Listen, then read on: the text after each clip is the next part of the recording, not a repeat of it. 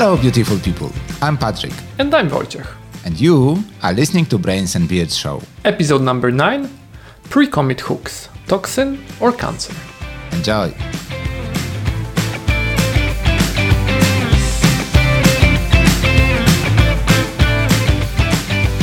Hello, hello, Wojciech. Uh, long time not see, not here. Um, great to hear you. Yeah, yeah. How are you doing? Great to hear you as well. We had a small break from from the podcast. Probably the listeners will notice it between episode 7 and 8, but actually for us the break was between 8 and 9. But we're back in action and hopefully things are gonna be smooth sailing now. Yeah. I heard that the make or break point in the podcasting is after epi- seventh episode, so we made past it, so we're good.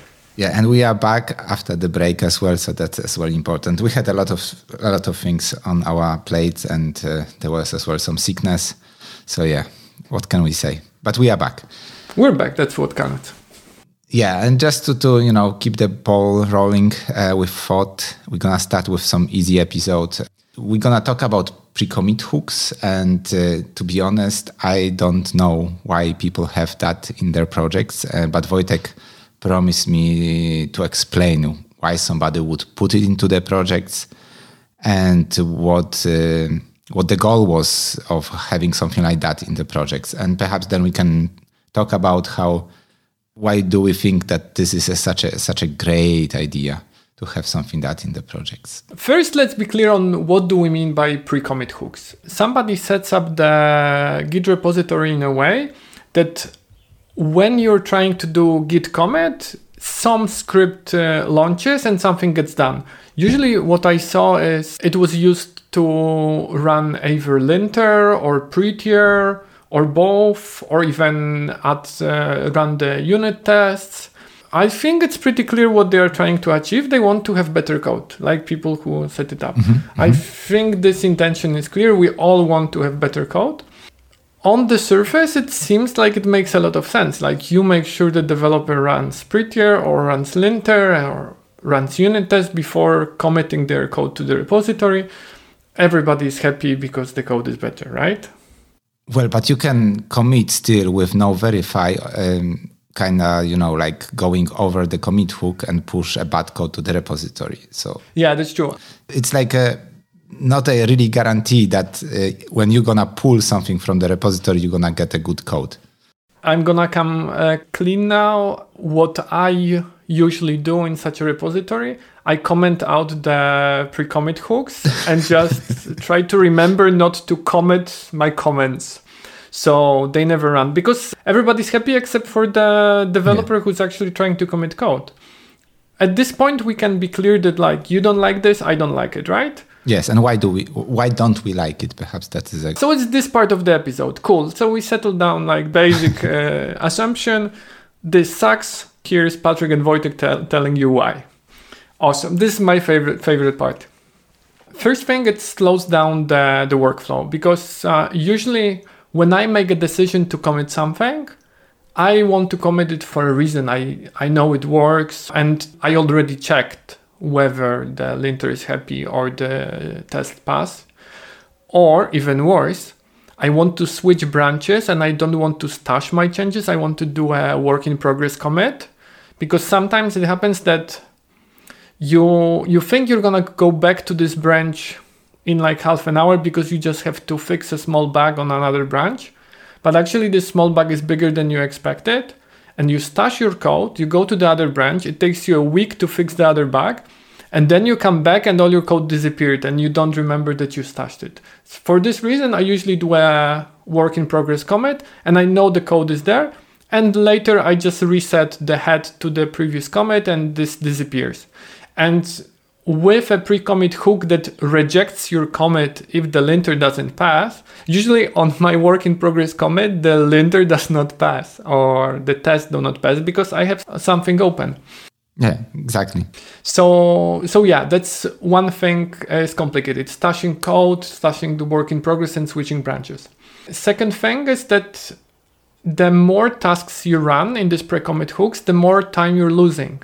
If it takes, I know, 20 seconds for the linter, 10 seconds for the TypeScript, uh, I know, a minute for the unit test, it's two minutes that you lose on every single commit. And what I consider a good Git history is a history full of smaller, meaningful commits. So it actually punishes you if you're following the good guidelines and it encourages you to just like drop one huge commit at the end of your workday because then you only go through this pain once, which is also a bad habit, in my opinion. What else? Patrick, now you chip in. I have the same. Like, for example, if I'm reviewing a code of somebody, then I, I really like to check it out um, locally and not just read the history in, in the GitLab or GitHub, but uh, check it out and see what the, the VS Code, whatever ID you're using is telling you if everything is fine. Sometimes I have a proposal, so instead of doing um, programming uh, in the GitLab, I prefer to, to try it out in uh, directly locally if uh, my proposal makes sense this is exactly the same as you. I'm afraid that I'm gonna lose my stashed changes. I'm doing uh, if I have to leave my branch and I have something open. I really prefer to have a work in progress uh, committed to the locally to the branch. It's much easier to fix conflicts uh, in that way than uh, fixing conflicts from the stash. I know you're not gonna lose much, but it's much easier to lose a commit from the stash than from the mm, local history, I would say. Perhaps it's not true, but it's just my my opinion. And um, it's for me, it's as much more convenient as well to to work with the uh, graphical changes uh, which you have in the history in comparing to the stash, which is just basically a list of codes. So yeah, I don't like it. I think it, it takes time to switch it off if you need to, you know, like do this no verify or something like that because you have a different work workflow for, for your stuff, what you're doing. And uh, basically, I think it's a wrong way to, to put a gate. I think it's uh, super valuable to, to have only good commit when you share it with others. But I think that's why you should put this gate this uh, this guard, this this linters tests uh, execution and everything else into the the CI, where you have a single source of truth, and then you have as well a valid code there. But this task shouldn't be you know propagated down to the developers who can very easily disable these hooks anyway. So yeah, it's like pointless. that's a very good point because uh, we're not really talking about whether you should enforce linters or not enforce linters. We're talking about which stage it should happen. It shouldn't happen on the developer machine. Yeah. That's what the continuous integration server is for. I also it crossed my mind one minor pet peeve I have with it that when it's badly configured, uh, that those scripts will sometimes run a linter on all the local changes that you have and not on the code that you're actually committing. So it could be that you're committing valid yes. code that passes the linter, but it checks something that you have locally on the machine. I think there there uh, there's a way to configure it properly that does not do it. Also, I think I've only seen it done once, uh, once in the correct way and a few times in the in the wrong way. Yeah. But the biggest problem I see in it is that it undermines the morale in the team because kind of says the developer cannot be trusted to make their own decision and you have to have a machine telling the developer what he's allowed to do and what he's not allowed to do. And i don't think humans like to be to be told that like developers in particular.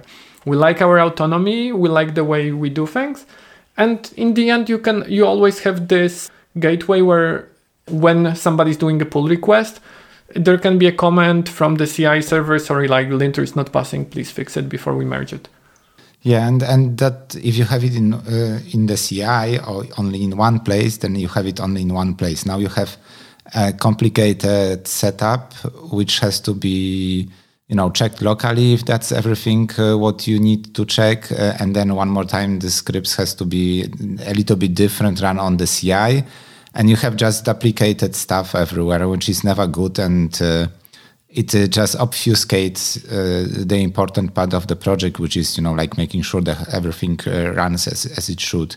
The the more you projects you have, the more uh, code you have and services you have, you you really tend to find only one place to rule it all. Like you know when you have uh, all the aspects of one thing like this uh, what i'm talking here is like the aspect would be keeping the code clean or whatever or, or passing tests and so on to have everything like that in one place just to make sure that everybody understands what's going on and not having like a part of it here and other part every somewhere else.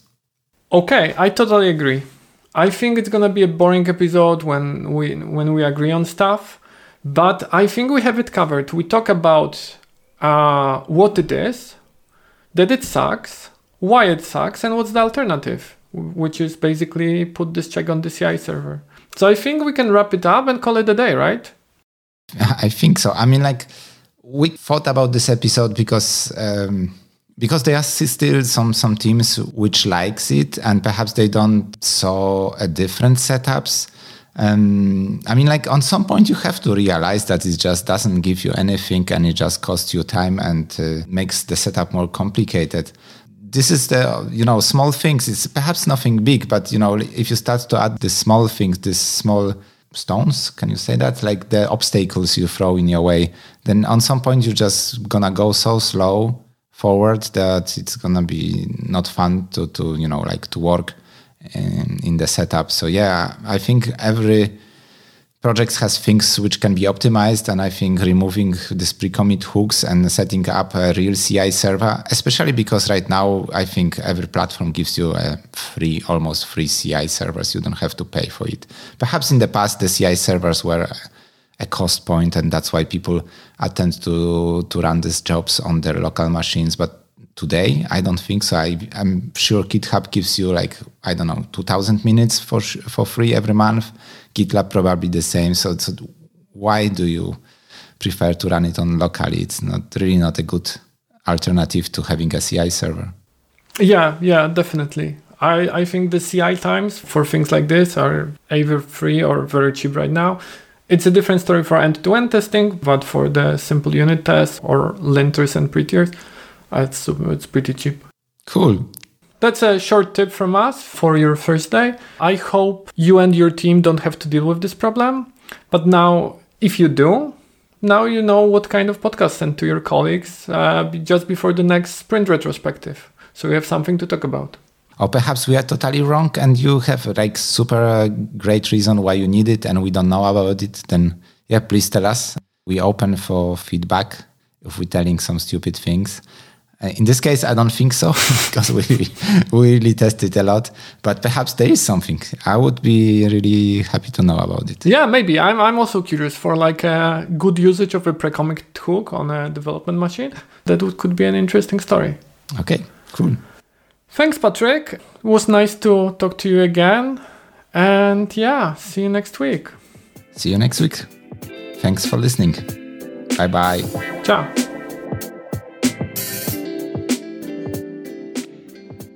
Thank you for listening to the episode. Please subscribe if you haven't yet, and if you like our show, consider sharing it with your friends. You will find notes to this episode on our page, brainsandbeards.com slash podcast, where you can as well leave us feedback or suggest a topic for the future episodes. We would be very happy hearing back from you. Stay safe and curious. Till the next one.